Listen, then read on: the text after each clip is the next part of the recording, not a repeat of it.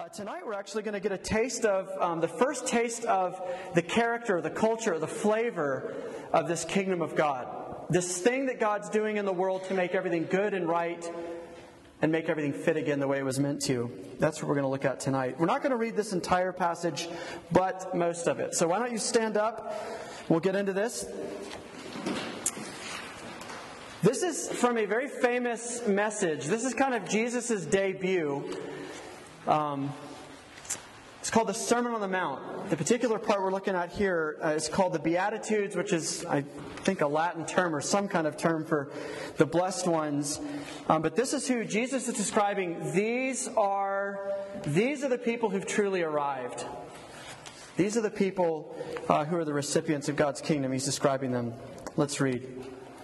Now, when Jesus saw the crowds, he went up on a mountainside and he sat down.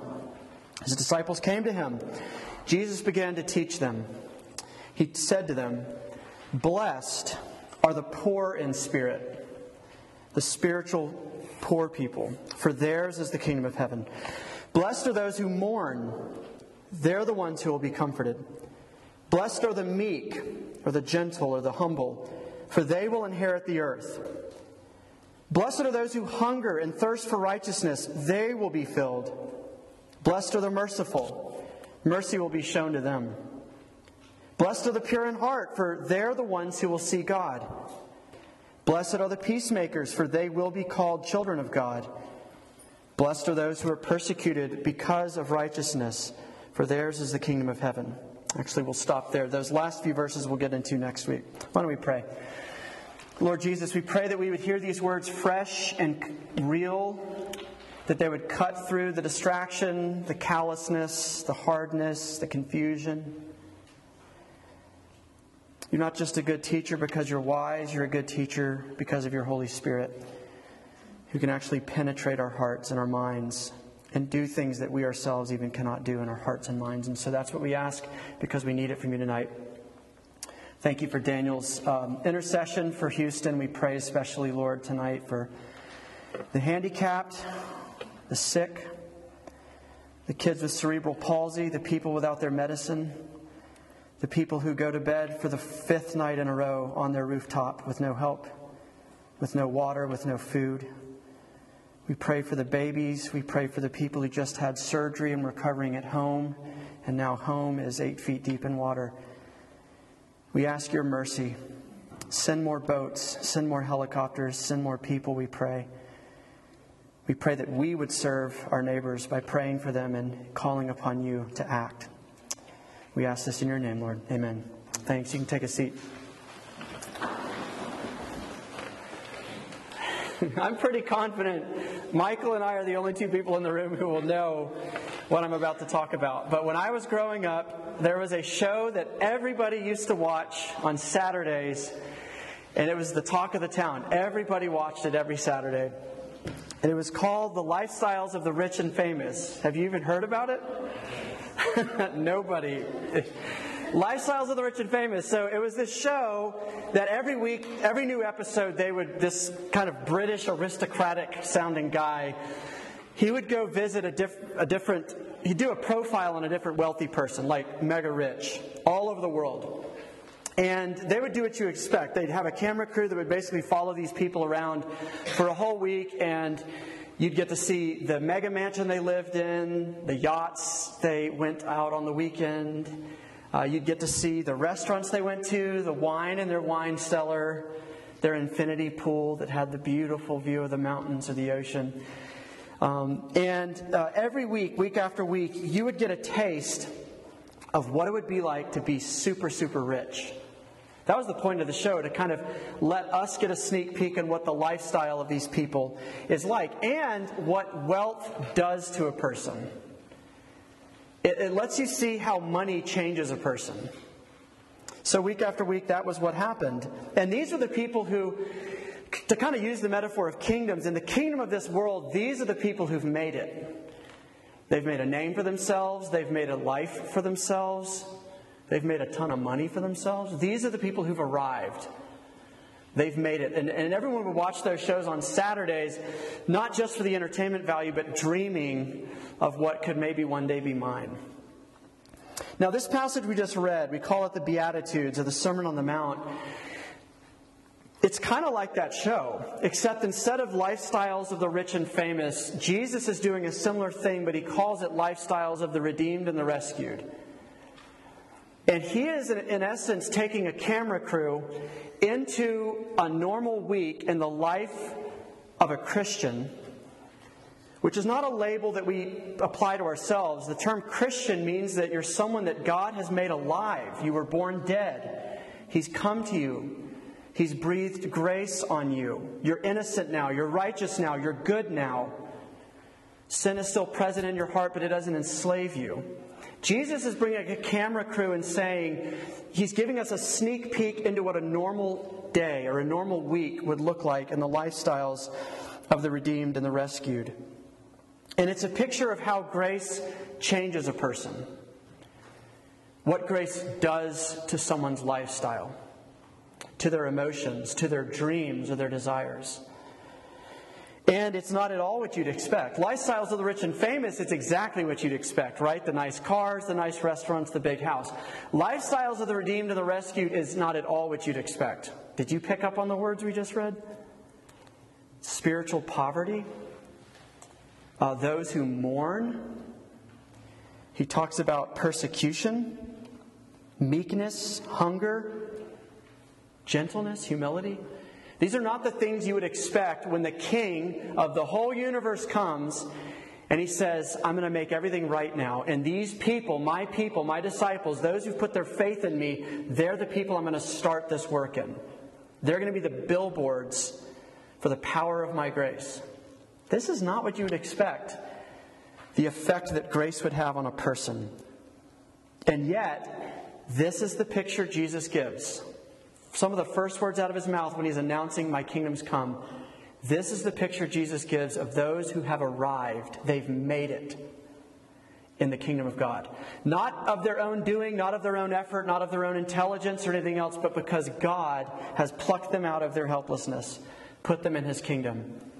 And they're the ones who are blessed. They're the ones who've made it. And another way to think about it, he's showing us the lifestyle that grace will produce. These are the symptoms of being spiritually alive. These are the vital signs of knowing God, of being alive again, of being resurrected.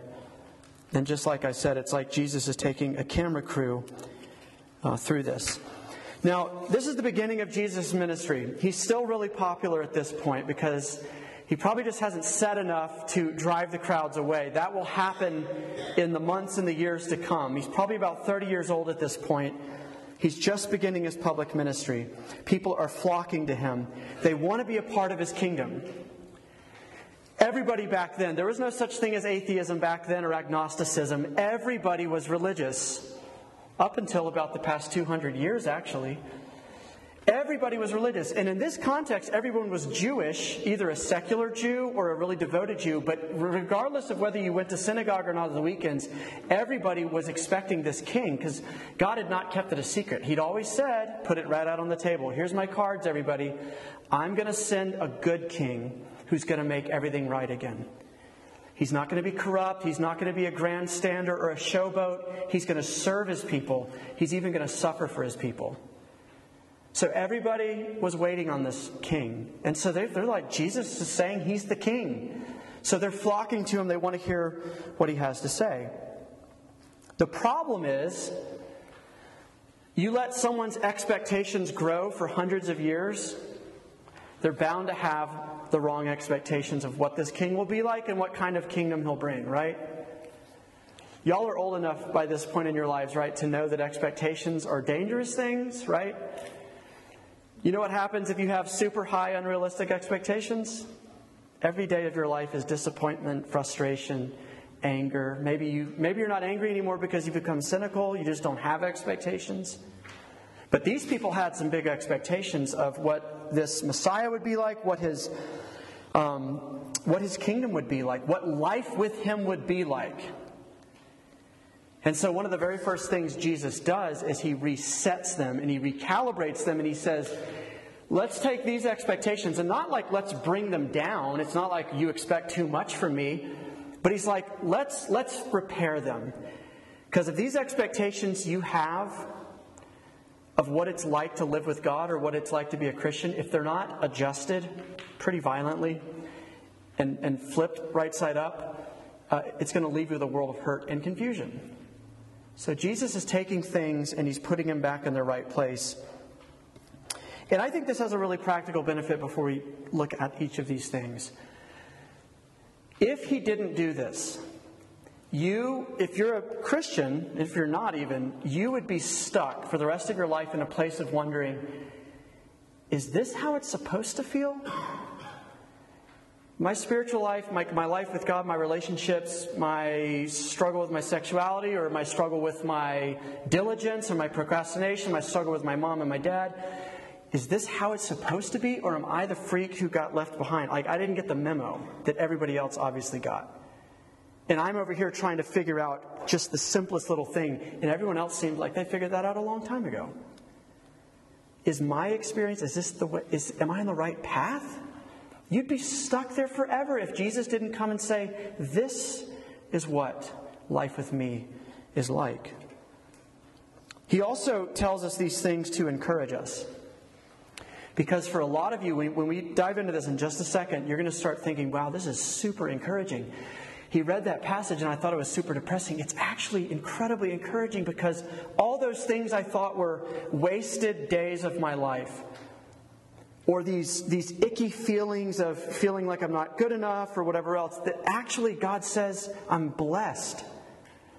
He actually says that humility when I think that I'm, I'm really not that not that put together of a person, God says that's actually a good thing, not a bad thing. So this can be really encouraging. The last thing it can do for you is it can be a little bit of a diagno- diagnostic for you. Because uh, if you're like me, I got all the way up to through 24 years of my life attaching the label of Christian to me because I went to church, I was raised in a Christian family, I believed in God. So I slapped the label Christian on me until I started to come across passages like this, and I'm like, that's not true of me. This is not the life I want. See, I kept that a secret. I was terrified to admit that. But it's like, this, this doesn't seem appealing to me. This isn't true about me. This passage is a diagnostic for some of you to say, Am I a part of Jesus' kingdom? Have I been made alive? Or am I still dead in my own little kingdom and I need him to make me alive, even tonight? So it's an encouragement it's a diagnostic, it's a sneak peek of the real Christian life. Those are the three things, at least, that this passage is. Before now, listen. I gotta be. I gotta go out of my way to be extra clear about this. Before we do this, before we go thing by thing and talk about these blessed is the so and so, we got to make sure we're clear on something. These beatitudes, this stuff in verse from verse three through verse twelve, is not it is not describing how to become a Christian. It is not a description of how to make God happy with you. It is not instructions on how to get close to God again or to be serious in your spiritual life again. It's not any of that. This is not the entrance requirements for the kingdom of God, right? It's not do these things, feel bad uh, about your sin, feel poor, uh, mourn, uh, be merciful, um, rejoice when you're persecuted, and then you'll be, you can come in, that you can kind of come in the room and be a part of God's kingdom. No, no, no, no. It's the opposite. This is a description of those who are already alive. These are like vital signs, right? Vital signs don't make you alive. They're proof that you are alive, right? You can't walk up to a corpse and says, "Quick, give him a heart rate, give him breath, give him a blood pressure, give him capillary function," and then the corpse comes to life. No. Vital signs are simply proof that life is already there. The Beatitudes are simply proof that spiritual life is already there, that you've already been reconciled to God, that grace has already landed on your doorstep and begun its transforming work in your life. Does that make sense? If it doesn't, take this example. Here's a little bit what I, like what I'm describing. If I waddle around and quack like a duck and wear a coat covered in feathers, my behavior is acting like a duck. That doesn't make me a duck, right? It makes me a weird person that you want to leave, but behavior can't change your condition. This is a this is free of charge. This is a mega insight for the rest of your life. Behavior cannot change your condition. What I just said stands in contrast to every other religious system in human history, past, present, or future. It stands in opposition to secularism. It stands in opposition to agnosticism and do goodism and humanism and love your fellow man and do you be you. What I just said is specific and unique to Christianity in the world. Behavior cannot change your condition, just like me quacking and waddling can't make me a duck. But a changed condition will change your behavior. Right? Changed behavior won't change your condition, but cha- a change in your condition will change your behavior. Let's say there was like a magician in the room, or let's say God Himself said, Ben is here by a duck now, and He touches me with a wand or something, and I become a duck. And I start waddling around and quacking, and I have feathers. My condition changed, and so my behavior changed, right? It only works one way.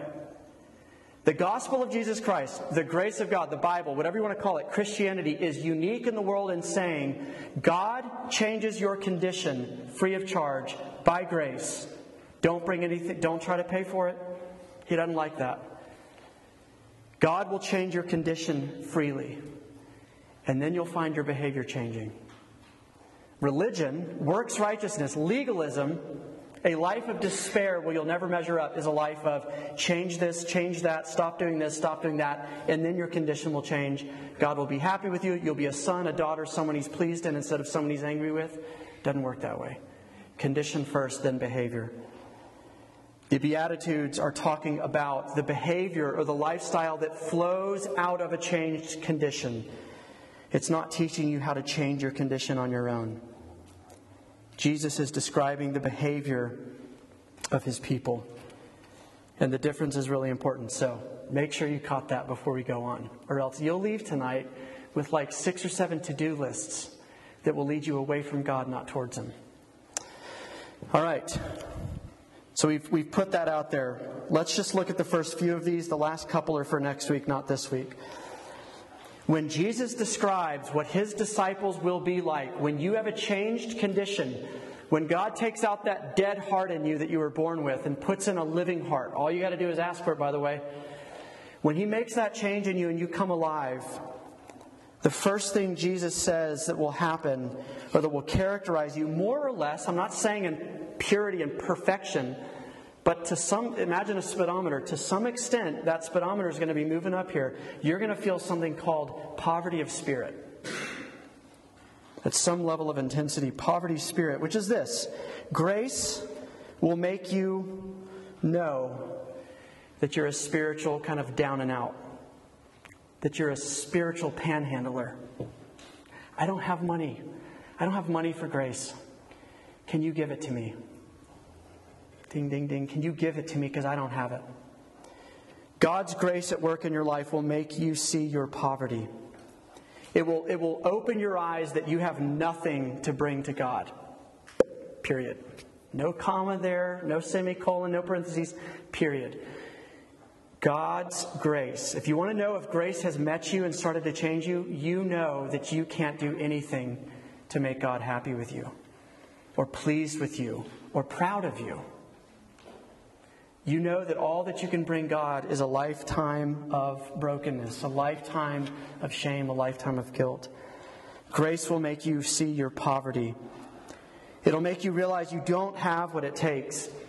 Spiritually, you don't have what it takes to make it, to arrive, to get there, to measure up. And God says, this is crazy talk. He says, those are the blessed ones the poor people who don't have what it takes to get back to me. The people who have no moral money, no ethical payment to say, look, I'm still this, I'm still a virgin. Look, I still, uh, I still honor my parents. Look, I'm good with my money. Look, I get drunk, but not every night. No, no, no, no. those aren't the blessed people. The blessed people are the ones who know I don't have anything. The unblessed, if you're going to reverse these, the unblessed are those who are proud, presumptuous, kind of walking around with a spiritual cockiness that God's impressed with me. Because of my track record, the rules I've kept, the lines I haven't colored outside of. Man, God's really happy with me. I'm one of the good ones. Like, you know, I don't, I don't annoy him like all the other people do. It's spiritual self confidence. The operative word there, self. Spiritual confidence ain't bad at all. It's a good thing to be confident in God's love for you. Spiritual self confidence is fatal. It's fatal. It'll kill your soul because it'll keep you from the only God who can bring you back to life. The song we just sang, uh, the song, all the songs we sang tonight were perfect for this passage. Rock of Ages is words that you just sang out of your very own lips. Did you catch what you sang? Not the labor of my hands can fulfill thy law's demands. Could my zeal or my passion for God, how fired up I am, could my zeal no respite know? Could my tears, I, God, I feel so bad about that. I feel so sorry. I'm so devoted to you. Could my tears forever flow? All for sin could not atone. You must save, and you alone. Nothing in my hand I bring, simply to your cross I cling. Naked come to thee for dress, helpless look to you for grace. Foul, I to the fountain fly. Wash me, Savior, or I die. That's the gospel. That's liberating. That's free. That's, uh, you get to rest, right? That's not a life of cha- try to change your condition by being a better person. Jesus goes right on after that in verse 4 to say, here's another, here's another characteristic of, of my people, more or less. Blessed are those who mourn. They're the ones who are going to be comforted by me. Grace doesn't just make you aware of your spiritual poverty and all that you don't have. Grace also wakes you up to the brokenness inside of you and around you. Grace makes you weep that things like Charlottesville happen and things like Houston happen and things like what happened in Clovis yesterday happen. Grace breaks your heart because you know this world is not the way it was made to be. And you know you're not the way you were made to be, and that breaks your heart too. And so it, it doesn't say, Blessed are the depressed. It says, Blessed are those who mourn because they're in tune with reality. You're not naive. You're not zippity doo dah. Nor are you hopelessly depressed, but there's a mature, sober sense of mourning about you that things don't fit. They're not the way they're supposed to be.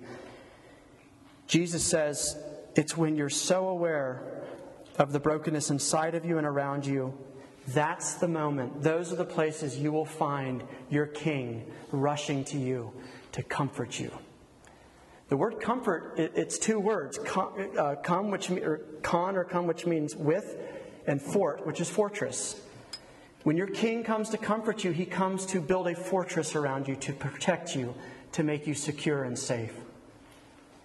That's what he means. Blessed are those who mourn. I will build a castle around them, I will keep them safe. Let me ask you this question real quick. We'll bring it down to earth. Do you think God is disappointed in you or angry at you, Christian, for your repeated failures and mess ups? Do you think He is just rolling His eyes at you and done with you because of the brokenness in you?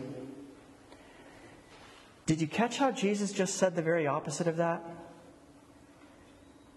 Heaven rejoices when you wake up to the brokenness inside of you and around you, and it breaks your heart.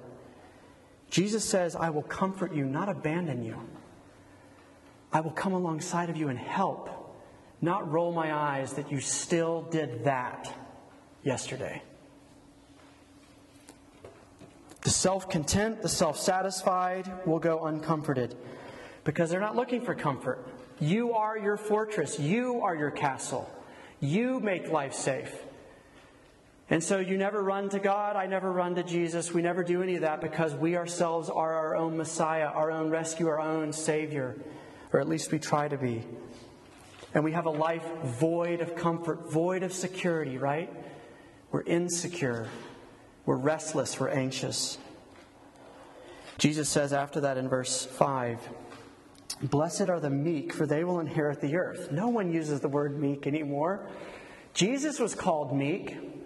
It doesn't mean a doormat, it doesn't mean someone who gets walked all over because you're so deferential. Meekness means uh, you're aware of your condition and you're, you're, you're content in it. You're aware of your status. There's a humility about you. Which is to say this grace, God's grace to you will deflate your overinflatedness. It'll let the air out of the balloon so you can become less stretched and ready to pop. Grace will cut you back down to size, and that'll be a good thing. Because your world will fit again. That's what he means when he says the meek. They will inherit the earth, which means they're going to get this place. Not the powerful, not the super overly ambitious, not those who write their own ticket or make their own future, but the meek are the ones who are going to get it all. Because God controls who receives the earth, the kingdom, and He is going to give it to the meek, the humble. And notice that as we embrace our condition, notice that God embraces your condition too. You embrace your low condition, man, I'm not good at a lot of stuff. That's okay. God made me good at a few things. That's okay. Man, I don't have this personality, I have this personality. That's okay. God gave you this personality, not those people's personality. Man, I'm not as far along as I thought I would be in this struggle against this temptation or whatever. Hey, God's aware of where you are. It's, it's an embracing of where you are because you know God knows where you are. Verse 6 Blessed are those who hunger and thirst for righteousness, which is to say this grace gives you an appetite for God. Did you know you can't even want God apart from God's grace? You can't even desire Him. You can't even find Him attractive apart from Him giving you the grace to do that. Grace gives you a huge appetite for a right relationship with God. Grace makes you want to know Him. It makes Him beautiful. It makes His world, His kingdom attractive to you. And so you hunger for it. You thirst for it. You crave becoming more like God. You thirst to feel closer and to, to be closer to Christ. You crave becoming more like God in your speech, your relationship, your work, your sexuality, your physicality, all of it, your academic work. That's what you want. It's what you, you think about, it's attractive to you. Verse 7 Blessed are the merciful. They're the ones who will be shown mercy. If you've received mercy, especially from God, but even another person, someone has seen you as you are, they saw your screw up, your mess up, they caught you red handed, and they took the hit so that you could walk away free. And they didn't keep bringing it back up. Oh, I remember that time you did this. If you've ever received mercy, isn't it really hard to be demanding and harsh with other people right after that? As long as you remember that experience, isn't that hard to do? Because immediately, like, you start saying, like, I'm going to make you pay for that, I'm going to hold this against you. And immediately you're like, whoa, I'm a hypocrite. Like, they literally, like, two hours ago just released me from responsibility for that thing I should have had to pay for. Blessed are the merciful, for they will be shown mercy. Blessed are those who have received God's mercy the rest of their lives. To the extent they remember that, they will be marked by being merciful to other people. Let's zoom out for just a second.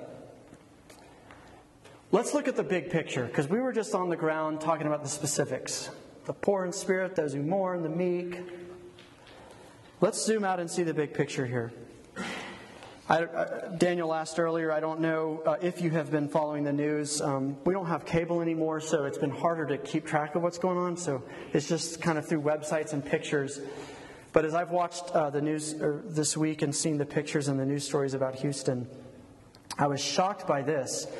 Um, there are people in Houston right now who, who are sitting on their roofs waiting for helicopters or boats to come and get them. And I think at this point, this is night number five. And the, the ironic thing and the tragic thing is this they are literally surrounded by resources that are useless. They are literally sitting on top of a house full of things that they bought to keep them safe, to sustain them, to uh, entertain them, to give them a great life, to protect them. And all of those resources are of absolutely no use now because they're underwater. They can't get to them. All they have is the clothes on their back and the shingles they're sitting on, even though they're surrounded by their stuff. They're sitting on top of a lifetime of possessions. They have everything and they have nothing. And so they are shouting for help. They are screaming at any passing boat. They are waving or putting sheets out for any helicopter in the area to lift them off. They are desperate. And they know they have no hope apart from rescue. They know they can't contribute anything to the rescue. They have nothing to give to the rescuer. They don't have any money. They don't have any stuff. Hey, let me give you a refrigerator. Let me swim down there and get it real quick. Pay you for this. They have nothing. They have nothing to warrant the attention of people who have resources to help them. They're poor, even if they were rich four days ago. They're mournful over their helplessness. They're humbled by their condition. They hunger for another to rescue them. And this passage says that God says over people like that, over people who feel that way and are that way spiritually, I hear your cry. Your king has come for you. That's a comment that should land in the ears of every human being in the room. You don't have to be a Christian to hear that. You were made by a God for that God. He is your king, whether you bow the knee to him or not. And he is saying here, I have come for you. I have pursued you. I have heard your cry. I am the resource you lack. All that stuff in your house you thought would save you and get you out of trouble and give you the life you always wanted, it's of zero use to you. But I am here, and I am of every use to you. That is what this passage says that the king has come to his people with his kingdom in tow.